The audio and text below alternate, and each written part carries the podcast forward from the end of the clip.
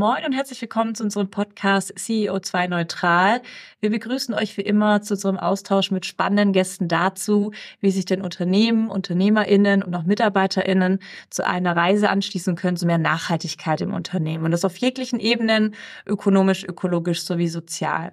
Wir als Fed Consulting befinden uns auch schon seit einigen Jahren auf der Reise und da nehmen wir euch mit, denn am Ende glauben wir fest daran, dass es nur gemeinsam geht und dass es auch nur durch den Austausch und das gemeinsame Lernen auch funktioniert. Das braucht schließlich alle. Wir, das sind immer Nils und ich. Moin Nils, wie geht's dir? Äh, Maike, mir geht's sehr gut. Hm, ich hatte heute irgendwie schon einen schönen Tag, habe Toni in die Schule gebracht und dann wurde da gesungen und irgendwie sträube ich mich immer so ein bisschen gegen dieses Weihnachten und so. Ich komme da so gar nicht so richtig rein. Äh, wahrscheinlich muss ich jetzt mal so ein bisschen meinen Widerstand aufgeben. Und wenn ich das dann auch tue, dann gefällt es mir irgendwie doch ganz gut. Also insofern äh, komme ich so allmählich so in diese Weihnachtsstimmung und bin mal gespannt, wann auch der Stress so ein bisschen abfällt. Aber irgendwie ist es gerade, ja, ja, kann ich mich gerade ganz gut damit verbinden. Wie geht's dir? Mir geht's gut. Ähm, ich bin schon, ich fahre bald nach Hause. Ich komme aus Ulm, ich bin ja Schwäbin. Da freue ich mich schon sehr drauf, dann zu Hause immer wieder zu sein, sich so einmuggeln zu lassen und ähm, lecker essen von Oma und Mama und so. Deswegen, äh, ich kann es eigentlich kaum erwarten. Äh, bin schon äh, auch richtig im Fieber, muss ich zugeben. Und vor allem freue ich mich aber auf die nächste halbe Stunde. Äh, unseren Gast, wen haben wir denn hier, Nils? Ja, wir haben Gesa zu Gast. Und äh, Gesa du hast ja deine Karriere im universitären Umfeld beim Center for Digital Technology and Management, also das CDTM in München begonnen, wo du auch promoviert hast, und zwar zum Thema nachhaltiger Lebensmittelkonsum. Du bist dann danach der Nachhaltigkeit treu geblieben und hast das Climate Tech Unternehmen Pina Earth gegründet. Und so viel vorweggenommen, äh, mit dem Unternehmen kümmert ihr euch äh, um den Wald in Deutschland. Und da geht es halt um Aufforsten. Wir werden viel über Wald erfahren. Mhm. Äh, vielleicht nochmal der ganze Name ist Gesa Biermann. Herzlich willkommen. Doktor, Gesa. dann sind wir jetzt aber Doktor Gesa Biermann. Herzlich willkommen, Gesa. Wie geht's dir denn? Vielen Dank für die Einladung. Ähm, ja, auch schon so ein bisschen in Vorweihnachtsstimmung, würde ich sagen, ähm, haben aber auch noch einiges ähm, auf der Platte, was wir jetzt in den, in, sag ich mal, den letzten paar Tagen vor Jahresende noch abschließen wollen.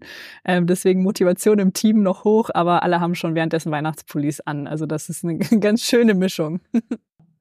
Wir starten ja immer mit der ersten Frage, nämlich wie äh, du zum Thema Nachhaltigkeit gekommen bist. Würdest du sagen, das war schon immer bei dir Thema, das zieht sich durch? Äh, gab es einen entscheidenden Moment bei dir? Kannst du uns da so ein bisschen teilhaben lassen? Ja, super gerne. Nils hat es ja schon kurz angeschnitten. Ähm, ich bin schon eine Weile im Nachhaltigkeitsbereich unterwegs, mittlerweile schon äh, knapp zehn Jahre. Jetzt fange ich auch an, mich so langsam alt zu fühlen, wenn ich das, äh, wenn ich das erzähle. Bei mir ging es los mit meinem Masterstudium an der TUM. Ähm, das hieß Sustainable Resource Management. Was ich da super toll fand, es war sehr hands-on zumindest für ein universitäres Studium, würde ich sagen. Also wir haben Landwirte besucht, wir haben äh, in den Kursen Bodenökologie zum Beispiel selber Bodenprofile in Wäldern ausgebuddelt. Das fand ich total toll, dass es eben sich so angefühlt hat, dass man sehr viel sich damit auseinandersetzt. Wie entstehen denn zum Beispiel eigentlich Lebensmittel? Was hat unser menschliches Handeln für einen Einfluss auf den Planeten? Und da bin ich so ein bisschen dran hängen geblieben. Ich hatte dann noch einen kleinen Zwischenstopp in der Strategieberatung und bin dann Teil des Management-Teams am CDTM geworden. Wie Nils schon gesagt hat, das steht für Center for Digital Technology and Management.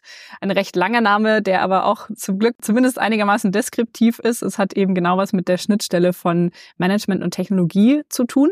Und parallel habe ich eben äh, zu meiner Tätigkeit am CDTM an der LMU promoviert im Bereich nachhaltige Lebensmittelsysteme und fand das auch total spannend, weil das auch einer der Riesenhebel ist, äh, die wir haben. Wälder genauso, da kommen wir ja gleich noch drauf. Und was mich da, glaube ich, schon immer fasziniert hat, ist, wie können wir verschiedene soziale und ökologische Probleme angehen, aber eben auf eine skalierbare Weise mit Technologie.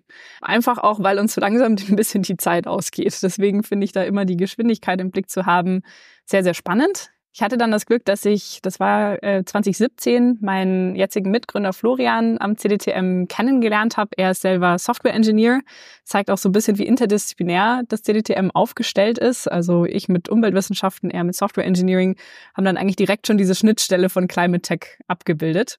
Und ja, so kam es dann langsam zu Pina Earth. Das ist ja, wenn man das mal rückblickend betrachtet, nicht unbedingt immer ein geradliniger Weg. Und ich glaube, wir haben jetzt vielleicht auch nicht ganz die Zeit, ins tiefste Detail zu gehen. Aber es war zumindest nicht dieser, ja, manchmal romantisierte Heureka-Moment für uns, sondern tatsächlich ein sehr strukturiertes Herangehensweise, wie wir auf die Idee von Pina Earth gekommen sind. Und was uns, glaube ich, genau an dem Thema CO2-Märkte fasziniert hat, ist wieder sehr ähnlich. Sehr skalierbares Modell. Ähm, tatsächlich auch ehrlicherweise das einzige, was wir aktuell haben, um für Ökosystemdienstleistungen ähm, endlich mal zu bezahlen. Ähm, und deswegen eben auch ein super wichtiges Mittel im Kampf gegen den Klimawandel. Und als wir dann rausgefunden haben, dass es vor allen Dingen für kleinere Waldbesitzende super schwierig ist, an diesem Markt teilzunehmen, haben wir uns überlegt, dass wir genau dieses Problem angehen wollen. Ja, mittlerweile sind es nicht mehr nur Florian und ich, glücklicherweise. Wir sind mittlerweile 20 Teammitglieder bei Pina Earth, ähm, haben in vielen Bundesländern Waldklimaschutzprojekte auf die Beine gestellt, also auch schon gut vorangekommen in der Zwischenzeit. Ja, seit 2021, das ist ja schon allerhand. Nochmal eine Frage überhaupt erstmal Wald, ja? Also wenn man jetzt mal auf den deutschen Wald sich anguckt, äh, oder auf den deutschen Wald schaut, ähm, wie ist es denn um den deutschen Wald bestellt? Ja, super Frage. Der Wald ist, wie gesagt, ein sehr großer Hebel im Bezug auf Klimaschutz. Ungefähr ein Drittel des Planeten ist mit Wald bedeckt. Das ist ziemlich enorm und Wald bietet super verschiedene Ökosystemdienstleistungen. Das ist ein bisschen sperriges Wort. Ähm, was damit gemeint ist, ist so die, die Aufgaben, die der Wald ja im Endeffekt macht für uns. Einmal ganz voran, und das ist das, was eben auch bei uns im Zentrum steht, die Kohlenstoffspeicherung. Natürlich ist Wald auch Lebensraum für viele verschiedene Tierarten, ähm, sorgt für eine gesunde Trinkwasserversorgung, ist Erholungsraum für Menschen, also hat so eine ganze Palette an Dingen, die er für uns im Endeffekt kostenlos gerade zur Verfügung stellt. Aber vielleicht ist das eben doch nicht so kostenlos und das merken wir langsam auch in Deutschland, weil leider mittlerweile, ähm, da kamen jetzt nochmal kürzlich neue Studien raus, vier von fünf Bäumen krank sind. Ähm, das bedeutet, das Immunsystem des Waldes ist sozusagen geschwächt. Ähm, das zeigt sich auch sehr konkret in den Zahlen, wenn man jetzt sich rückblickend anschaut, wie viel Wald wir leider schon verloren haben. Das sind in den letzten fünf Jahren 500.000 Hektar. Ähm, jetzt kann man vielleicht mit 500.000 Hektar als Zahl nicht so viel anfangen, um das bisschen in Kontext zu setzen. Das sind ungefähr fünf Prozent der Gesamtwaldfläche, die wir in Deutschland haben oder ungefähr zweimal die Fläche des Saarlandes. Das finde ich hilft so ein bisschen zu verstehen, dass es doch eine sehr, sehr enorme Fläche ist, die wir verloren haben. Und im Vergleich zum internationalen Kontext, wo oft illegale Abholzung das Problem und die Ursache für solchen Waldverlust ist, ist das in Deutschland eben nicht so. Bei uns ist das der Klimawandel und der eben zunehmend Trockenheit, Hitze, Dürre und auch Schäden durch Borkenkäfer mit sich bringt, was was zu diesem Ausfall von Flächen geführt hat. Bei uns sind da besonders Monokulturflächen davon betroffen. Das heißt vornehmlich Fichte oder Kiefer, also Nadelholzwälder die ursprünglich in diesen Monokulturzustand gebracht wurden, um Holzproduktion zu maximieren, weil man sich immer so fragt, okay, wie kam wie kam es denn überhaupt dazu? Hat jetzt auch ein paar Dekaden lang gut funktioniert, aber eben mit diesem zusätzlichen Druck durch den Klimawandel sind diese Monokulturen sehr sehr klimagefährdet. Und das ist eben das, sage ich mal, auch so ein bisschen die Mammutaufgabe, vor der wir gemeinsam stehen, drei Millionen Hektar Wald in Deutschland, die in diesem Monokulturzustand sind, gemeinsam umzubauen. Was aber auch gleichzeitig für mich persönlich sehr motivierend ist, ähm, auf sowas seine Karriere zu verwenden. Ja, vielleicht nochmal bei den Zahlen nochmal zu bleiben. Drei Millionen Hektar von insgesamt, habe ich verstanden, elf Millionen Hektar Wald, die es halt irgendwie gibt. Ja. Ähm, da gibt es ja unterschiedliche Akteure im Wald. Äh, da gibt es ja ein Staatswald oder der, ich sag mal, im staatlichen Besitz ist und im privaten Besitz. Wie ist denn das aufgeteilt? Das ist ganz grob ungefähr 50-50 aufgeteilt. Wald, der und der von staatlichen Akteuren ähm, gehalten wird und Wald, der in Privathand ist, also von privaten Waldbesitzenden ähm, gemanagt wird. Und um welchen Teil ist es besser bestellt? Ja, das ist tatsächlich was, was mich auch ein bisschen überrascht hat. Man kann es gar nicht so genau sagen. Also tatsächlich geht es den Staatswäldern per se nicht besser als den Privatwäldern, was man vielleicht erstmal also da wäre ich zumindest erstmal bauchgefühlstechnisch von ausgegangen, weil dafür zumindest Steuergelder verwendet werden, um Staatswälder zu bewirtschaften. Da kommt es aber auch darauf an, welches Ziel gesetzt wird. Und hier war es eben genauso, dass der Auftrag des Staatswaldes erstmal war, ähm, Holz zu produzieren und vor allen Dingen auch keine wirtschaftlichen Verluste zu machen. Das heißt, auch eine Investition in den Wald ist dann manchmal schwierig, wenn ich vor allen Dingen schauen muss, dass ich keine Verluste erwirtschafte. Und so ist es dazu gekommen, dass auch im Großteil der Staatswälder in einem Monokulturzustand ist und eben tatsächlich genauso bedroht ist aktuell wie viele der Wälder in privatwirtschaftlicher Hand. Kannst du mal so ein bisschen beschreiben, also was genau ähm, macht ihr jetzt in diesen ähm, Waldschutzprojekten, was vielleicht auch anders im Gegensatz zu anderen ähm, und hier vielleicht nochmal dieses Stichwort Klimaresilienz äh, mit einbauen? Ja, super gerne. Ich erzähle vielleicht erstmal noch mal kurz, was Pina Earth eigentlich so genau macht. Ähm, genau, wir stellen gemeinsam mit Waldbesitzenden neue zertifizierte Klimaschutzprojekte auf die Beine, um eben Wälder in Deutschland klimaresilient zu machen. Was bedeutet das? Es bedeutet, dass diese Projekte CO2-Zertifikate generieren können und äh, durch diese Einnahmen über die Zertifikate wird das in den Wald reinvestiert, um die Umbaumaßnahmen zu finanzieren. Das Besondere an dem Ansatz, hatte ich vorhin kurz schon in, in der Problemstellung angesprochen, ist, dass wir uns vor allen Dingen auf kleinere Waldbesitzende konzentrieren und bei dem Projekttyp auf Monokulturen. Das heißt, aus diesen Monokulturen einen biodiversen Mischwald zu machen. Ähm, ich würde sagen, jetzt hole ich auch noch mal ganz kurz aus, um ein bisschen was zu erzählen zu den verschiedenen Projekttypen, die es überhaupt gibt im Bereich ähm, Waldklimaschutzprojekte. Am bekanntesten, denke ich, ist mit die Aufforstung oder Wiederaufforstung. Das heißt, man ähm, stellt einen neuen Wald auf die Beine, wo entweder vorher noch nie einer war oder wo eben einer kaputt gegangen ist und jetzt wird wieder aufgeforstet. Es gibt die Stilllegung. Das bedeutet, man stellt einen Wald sozusagen unter Naturschutz, also nimmt ihn aus der kommerziellen Holznutzung raus oder er wird einfach generell nicht mehr abgeholzt. Dann gibt es verlängerte Umtriebszeiten. Das bedeutet, ein kommerziell genutzter Wald wird einfach länger stehen gelassen. Und dann gibt es das Thema Waldumbau, auf das wir uns fokussieren, wo Wälder eben restrukturiert werden, ähm, sehr aktiv gemanagt werden, um in einen biodiversen Zustand zu kommen. Und wir haben uns natürlich auch bei der Gründung von Pina Earth gefragt, okay, welchen Projekttyp sollten wir uns denn jetzt annehmen? Was passt denn gut zum deutschen Kontext? Für das Thema Aufforstung, das ist zwar super wichtig, aber in Deutschland haben wir leider einfach nicht wahnsinnig viel Platz, muss man ganz ehrlich sagen. Also wir sind ein super dicht besiedeltes Land. Das heißt, hier großartig aufzuforsten ist irgendwo einfach ein Platzproblem. Das zweite Thema, Stilllegung. Wenn wir uns anschauen, dass in Deutschland 97 Prozent Wirtschaftswälder sind, was auch eine Zahl ist, die mich ein bisschen geschockt hat, als ich die zum ersten Mal gesehen habe. Wir haben tatsächlich nur drei Prozent Naturwälder. Und die zu schützen ist natürlich super wichtig, aber dann haben wir trotzdem nur drei Prozent der Fläche irgendwie betrachtet. Und noch dazu kommt, wir brauchen ja auch den Rohstoff Holz. Das ist auch was, wo ich nicht dafür bin, das einfach das Problem ins Ausland zu verlagern.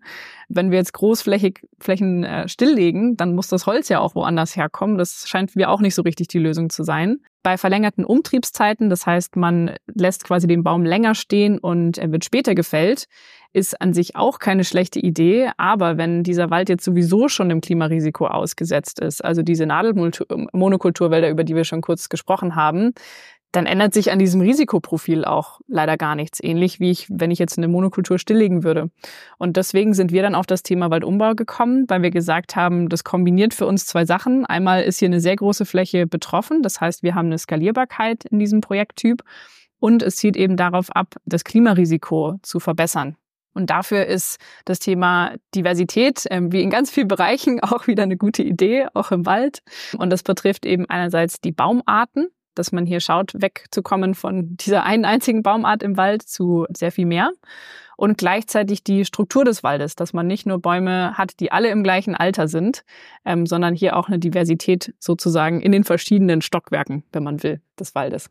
Und wie könnt ihr das dokumentieren bzw. nachweisen. Also du hast ja auch über Zertifikate gesprochen. Und wenn ich hier über Zertifikate nachdenke, dann muss das ja auch in irgendeiner Form belegt werden, weil das war ja auch immer ein großes Thema. Was, also ich finde das total spannend und wir lauschen äh, sehr gespannt, weil wir eben gerade vor diesem Thema Kompensation immer wieder stehen. Ja? Und, äh, und es irgendwie für uns einfach schwierig ist zu greifen, äh, wie man das Thema halt irgendwie angeht, wie ist der Impact, dann hat man natürlich irgendwie auch noch einen gewissen, man gibt ja dann vielleicht auch noch ein paar Euro mehr aus äh, pro Tonne CO2, äh, aber will dann natürlich auch ein gutes Gefühl haben äh, und will natürlich irgendwie das auch gut, also nicht nur ein gutes Gefühl, sondern eine, ich sag mal, ein Stück weit Sicherheit auch haben, äh, dass das Geld, was man da jetzt irgendwie investiert, in irgendeiner Form äh, der Natur keinen Bärendienst erweist. Und da ist jetzt die Frage, wie kriegt man das jetzt hin? Weil irgendwo fehlt mir ja die Tech-Komponente jetzt noch. Ja, auf jeden Fall. Also wie, sage ich mal, der Name CO2-Zertifikat auch schon sagt, steckt da das Wort Zertifizierung mit drin. Und das ist für uns schon mal vielleicht als erste Unterscheidung ein großer Unterschied zu Baumpflanzprojekten, die einfach einen Baum irgendwo hinstellen und man dann sich aber nicht weiter darum kümmert, was passiert denn jetzt mit dem Baum. Eine Zertifizierung hat einfach noch ganz viel mehr Anforderungen Grundsätzlich wird das immer von den sogenannten Standards vorgegeben. Das kann ein ISO-Standard sein, äh, das kann das Greenhouse Gas Protocol sein. In Deutschland aber zum Beispiel auch der Waldklimastandard, der speziell für den deutschen Kontext nochmal Regeln vorgibt für Waldklimaschutzprojekte. Und was fällt unter die Standardkriterien? Das sind Dinge wie die Zusätzlichkeit, ähm, die Permanenz der CO2-Speicherleistung, aber zum Beispiel auch eine Überprüfung durch unabhängige Dritte. Also unsere Projekte werden zum Beispiel auch immer noch mal von ähm, unabhängigen Dritten auditiert, also die Berechnung, die wir anstellen. Und damit eben ein Waldbesitzender ein CO2-Zertifikat ausgestellt bekommen kann, muss man durch diese ganz verschiedenen, sowohl qualitativen als auch quantitativen Kriterien durch. Das fängt an von der Prüfung der Teilnahmebedingungen, ob man die erfüllt, ähm, zum Beispiel nachzugucken, wem gehört denn überhaupt das Waldstück, ist das alles so rechtens, bis hin zur Messung und Überwachung des Waldkohlenstoffs. Und was am Schluss daraus entsteht aus diesem Zertifizierungsprozess sind ungefähr 100 Seiten technische Berichterstattung. Also man schreibt eigentlich fast jedes Mal eine Art Doktorarbeit pro Waldklimaschutzprojekt. Und genau, das ist genau das, was wir bei Pina machen, diese komplexen Schritte, die man dadurch läuft, zu übersetzen in Software, um das Ganze reproduzierbar und auch automatisierbarer abzubilden, damit wir das eben auch kleineren Waldbesitzern anbieten können. Du hast ja eben auch schon mal angesprochen, äh, das Thema Holz sozusagen und da ja auch nochmal kurz diesen Nebensatz, naja, ist ja auch die Frage, ähm, will man das eben dann auch nur noch aus dem Ausland beschaffen etc. Und damit sind wir irgendwie auch bei kommerzieller Waldnutzung angekommen. Ist das irgendwie in Deutschland, also ist es überhaupt möglich in großer skalierbarer Menge in Deutschland und wenn ja, ist das dann, dann nachhaltig? Ja, ist eine super Frage. Also ich glaube, wir müssen es irgendwie hinkriegen. Also wir müssen einen Weg finden, wie man hier mehr Hand in Hand mit der Natur wirtschaftet ich meine, Holz ist ein nachwachsender Rohstoff, wir brauchen den irgendwo. Und genau, wie gesagt, ich finde es keine gute Idee, das Problem ins Ausland zu verlagern und zu sagen, es ist so nicht mehr unser Problem. Und daher müssen wir einen Weg finden, wie wir hier eben im Einklang mit der Natur Holz produzieren können. Ich finde da immer den Vergleich mit der Landwirtschaft eigentlich ganz hilfreich. Ähm, wenn wir überlegen, wir haben auch hier eine Transformation von konventioneller Landwirtschaft, wo wir versuchen, mehr Richtung ökologischer, also bio oder vielleicht sogar regenerativer Landwirtschaft zu kommen. Und eine ähnliche Transformation müssen wir auch im Wald hinbekommen, wo wir eben gerade noch sehr stark auf diesem konventionellen Bild hängen, also eine Monokultur zu haben, die einfach nur Holzproduktion maximiert. Und da müssen wir hinkommen zu einem biodiversen Mischwald- oder Dauerwaldkonzept, wo man eben zum Beispiel einzelne Bäume entnimmt, aber nicht in so einer sehr intensiven Art und Weise den Wald nutzt. Und so kann man beides in Einklang bringen. Klingt ja für mich so ein bisschen auch so nach so einem übergeordneten Masterplan, ja. Also der ja eigentlich auch aus zumindest für mich aus so einer Perspektive für zumindest für den staatlichen Wald halt wie notwendig ist, wo man halt wie sagt, okay, also um jetzt mal Peter Wohlleben da nochmal reinzudenken oder sich da nochmal reinzufühlen, eben auch einen Teil wirklich halt stillzulegen, einen Teil halt irgendwie besser halt irgendwie konventionell halt äh, also oder besser halt irgendwie zu nutzen, auch eben mit entsprechendem Lehrertrag und da halt dann irgendwie auch ein gewisses Vorbild zu sein. Ne? Also ich glaube, das müsste ja, äh, gibt es denn überhaupt eine Lobby für den Wald, sage ich mal, aus der Waldperspektive? Es gibt auf jeden Fall eine Lobby oder sage ich mal auch verschiedene Lobbyorganisationen, sei das jetzt aus der waldbesitzenden Richtung oder eher aus dem Bereich Naturschutz. Ich glaube, was, was mich immer so ein bisschen stört, ist, ich finde es total unproduktiv, dagegen einander zu argumentieren, weil wir eigentlich alle gemeinsam das gleiche Ziel haben. Wir wollen einen gesunden Wald in Deutschland haben, wir wollen ähm, dem Klimawandel entgegenwirken.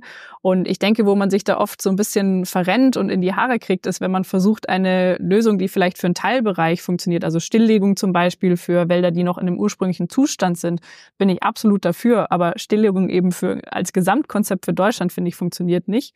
Und wie es immer so ist, komplexe Probleme haben da meistens keine einfache Antwort, sondern eben eine, die ein bisschen ausdifferenzierter sein muss. Und das, da würde ich mir auch teilweise wünschen, dass man da ein bisschen, ja, vielleicht sich auch ein bisschen mehr beruft auf Logik und auch wissenschaftliche Erkenntnisse dahinter und nicht einfach nur versucht, ja, eine möglichst einfache Variante zu kommunizieren. Wann sollte ich mich mit euch in Kontakt, äh, den Kontakt zu euch suchen, sozusagen, wenn ich da jetzt irgendwie äh, das spannend finde, was ihr, was ihr macht? Also wir arbeiten ja eigentlich in zwei Richtungen. Einmal mit den Waldbesitzenden selbst. Das heißt, wir haben hier den direkten Draht zu denen, besprechen mit ihnen, ob es Sinn ergibt, ein Projekt zu starten auf der Fläche. Ähm, dafür sind wir aktuell auf einer gewissen Mindestgröße noch angewiesen, also um die 100 Hektar. Wir versuchen das auch äh, mittellangfristig runterzubekommen, weil es in Deutschland, sage ich mal, so, eine, ähm, so ein bisschen so ein Power Law gibt. Es gibt ein paar Waldbesitzer, die haben äh, viel Fläche, aber ganz viele Kleinstwaldbesitzer. Und die müssen wir natürlich auch mittel- und langfristig mit in das Programm bekommen, wenn wir hier wirklich in die Fläche gehen wollen. Gerade ist es aber noch nicht so, dass dieses, sage ich mal, auch mit allen Akteuren gemeinsam möglich ist, das, das kostengünstig hinzubekommen. Das heißt, da sind wir immer direkt im Gespräch mit den Waldbesitzenden, um auszudifferenzieren, in welchem Ausgangszustand ist der Wald, welche Maßnahmen ergeben Sinn und ähm, schließen dann hier auch die Verträge gemeinsam ab. Auf der anderen Seite sprechen wir natürlich auch viel mit Unternehmen. Das können klein mittelständische, nationale Unternehmen sein, aber auch teilweise internationale Großkonzerne, um eben zu gucken, wie diese Klimaschutzprojekte in ihre Nachhaltigkeitsstrategie passen. Also wie können wir ihnen dadurch helfen, ihre Klimaschutzziele zu erreichen. Und das ist auch so ein bisschen, wie sich mein Alltag eigentlich aufsplittet ähm, in Gespräche mit Waldbesitzenden oder eben mit Unternehmen. Und wann wird das für euch interessant aus der Unternehmensperspektive? Also sage ich mal, äh, habt ihr da Unternehmen, die schon mit 50 Tonnen Kompensation anfangen oder ist bei euch eher, äh, ich sag mal, 500 oder 5000 oder 50.000 Tonnen interessant? Genau, wir sind da recht offen. Ich meine natürlich, einstellig ergibt nicht so viel Sinn. Dann ist man auch eher, sage ich mal, in einem Modell unterwegs, wo man einfach mit Privatkunden agiert, ähm, obwohl man auch da sagen muss, eine durchschnittliche deutsche Person hat einen Fußabdruck von ungefähr 10, 11 Tonnen. Also selbst da sind wir nicht mehr einstellig eigentlich. Wir haben aber auch Wege gefunden, wie wir ähm, kleinere Mengen ähm, recht effizient abbilden können in den Gesprächen, in denen wir sind. Das sind aber dann meistens schon, sage ich mal, eher so über 1000 Tonnen pro Jahr, wo wir dann auch mehr Zeit investieren, um ähm, mit den Unternehmen gemeinsam zu überlegen, überlegen, wie das eben gut passt. Und wir hängen uns so ein bisschen auf, ne? Aber dieses das Thema der, dieses staatlichen Waldes. Also sprecht ihr auch mit VertreterInnen des Bundes auch über dieses Thema?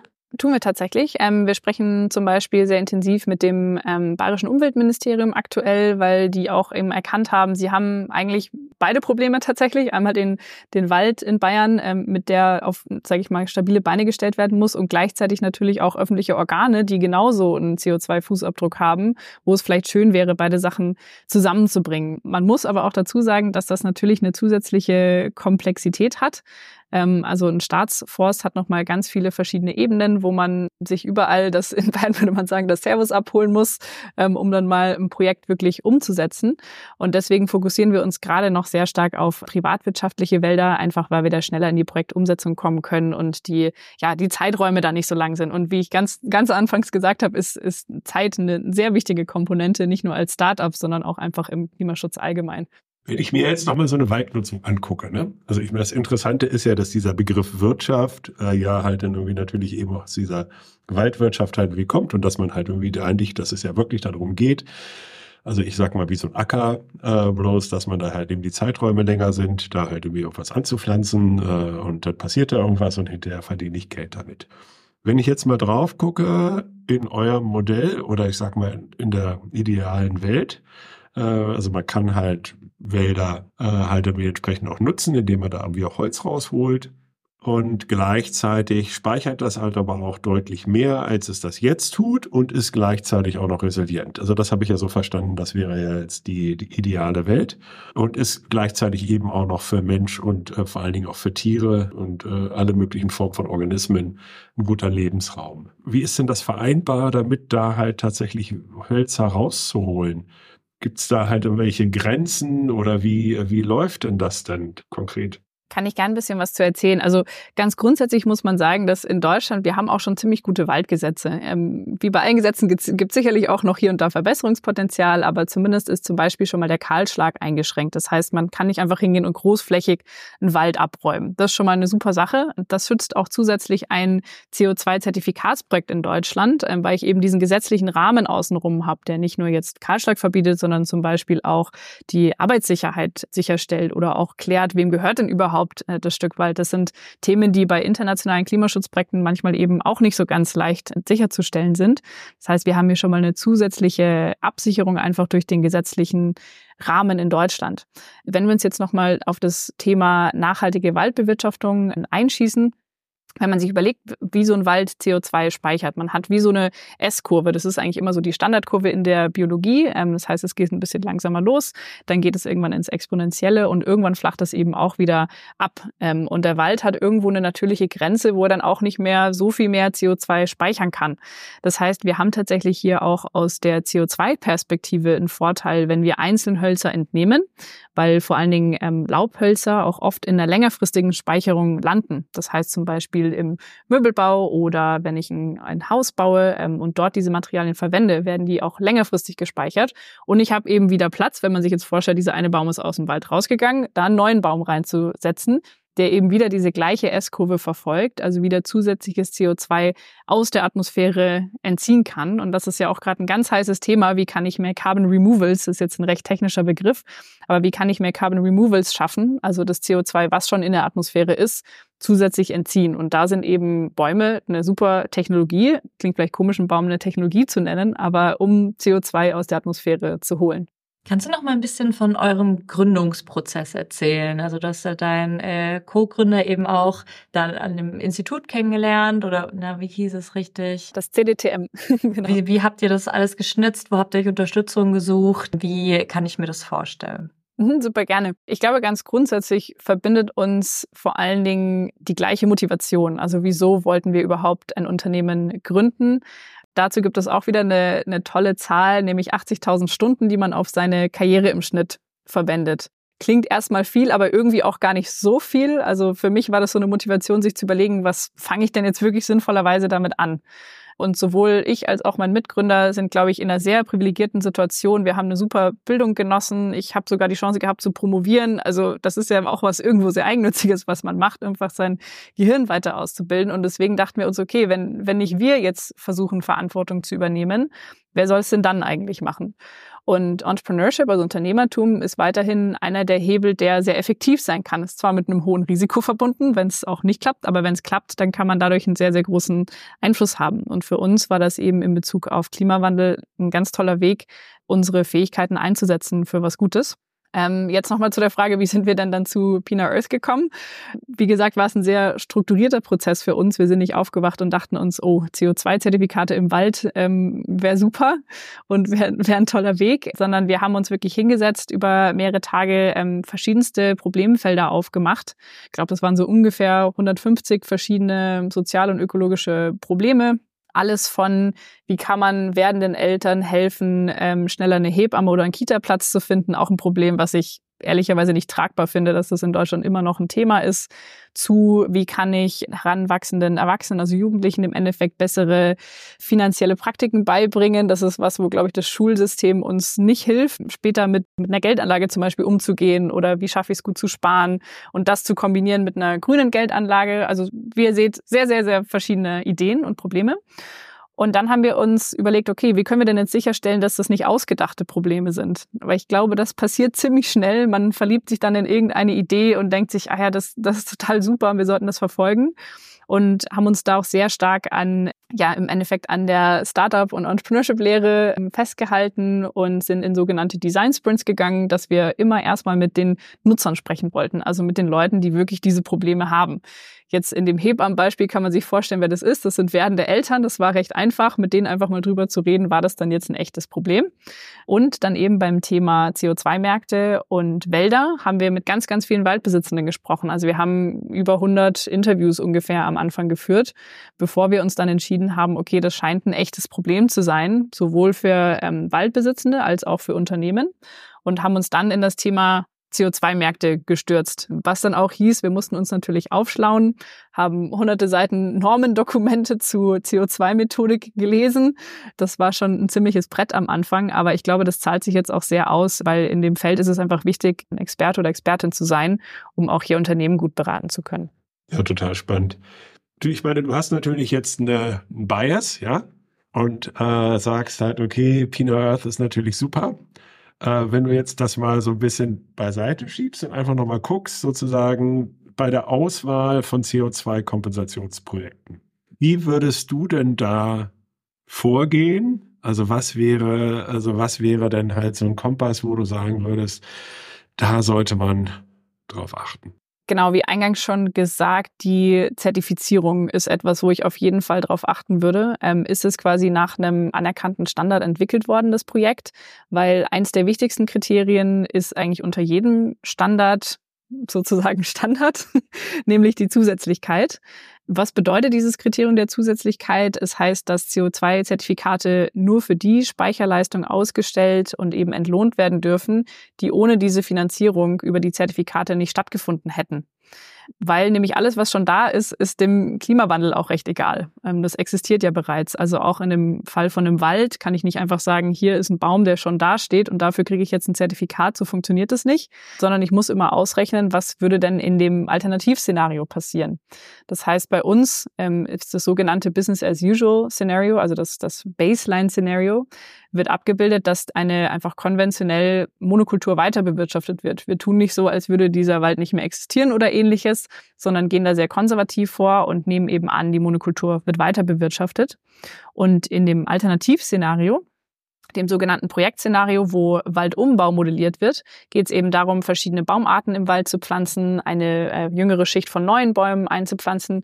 Und nur die Differenz von diesen zwei Szenarien ist das, was als CO2-Zertifikat ausgegeben werden kann, weil eben nur das die zusätzliche Speicherleistung abbildet. Und was uns dabei Pina Earth sehr wichtig ist, und das ist auch was, was ich über unser Unternehmen hinaus jedem ans Herz legen würde, ist zu gucken, wo kommt denn diese, ähm, diese Entscheidung dafür her? Für uns ist es sehr wichtig, das auf wissenschaftlichen Erkenntnissen ähm, zu machen und möglichst auf einer Datenbasis, die nicht von uns oder von den Waldbesitzenden kommt. Ähm, wir haben zum Beispiel auch Modelle vom Potsdamer Institut für Klimafolgenforschung in unseren Berechnungen mit einbezogen. Das heißt, das ist nicht eine Projektion, die wir uns ausgedacht haben, die, sondern die sehr gut fundiert ist ähm, von anderen führenden Instituten. Und das ist was, wo wir sehr darauf achten. Deswegen mein Appell, auf jeden Fall darauf zu gucken, dass man ein Projekt hat, was wirklich zusätzlich ist und der zweite Punkt vielleicht, dass man auch über eine Portfoliolösung nachdenkt. Ähm, das ist jetzt was, da argumentiere ich nicht nur für Pina Earth. Wir haben nämlich Waldumbauprojekte als Fokus. Aber gleichzeitig finde ich es spannend, vor allen Dingen, wenn ich ein Unternehmen äh, bin, was einen sehr hohen Fußabdruck hat, zu überlegen, kann ich das denn nicht aufteilen auf zum Beispiel verschiedene Technologien? Ähm, ich meine, Direct Air Capture ist eine sehr, sehr teure Technologie, deswegen eigentlich meistens nicht möglich und vielleicht auch nicht unbedingt sinnvoll, ähm, alles auf diese Karte zu setzen, aber zum Beispiel naturbasiert und technologiebasiert beizumischen in einem Portfolio ähm, oder auch verschiedene Geografien. Das heißt, vielleicht Projekte in Deutschland, aber auch international, gerade bei einem höheren Fußabdruck, glaube ich, sehr sinnvoll und äh, der Risikoperspektive.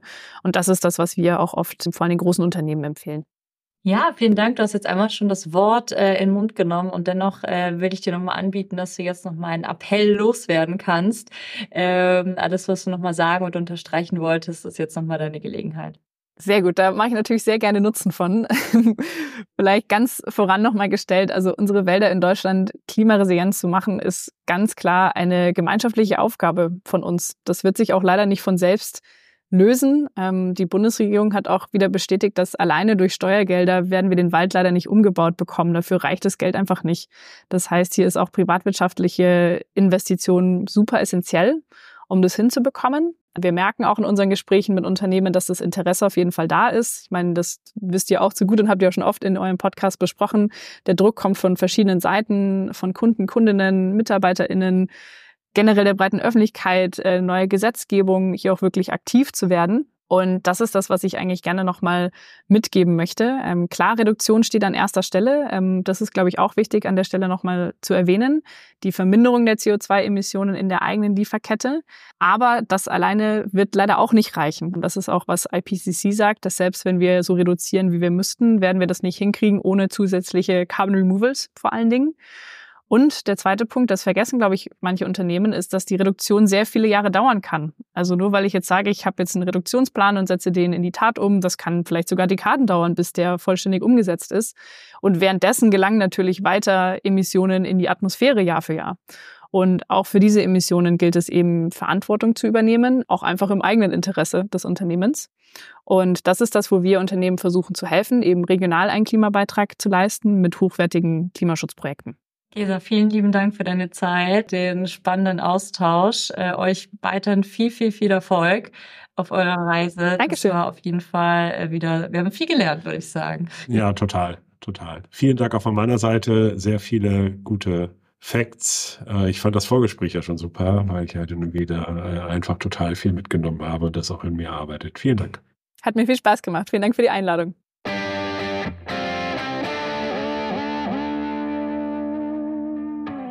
Tja, Maike, jetzt hätten wir Dr. Gesa Biermann, also Gesa, zu Gast. Was nimmst du denn mit?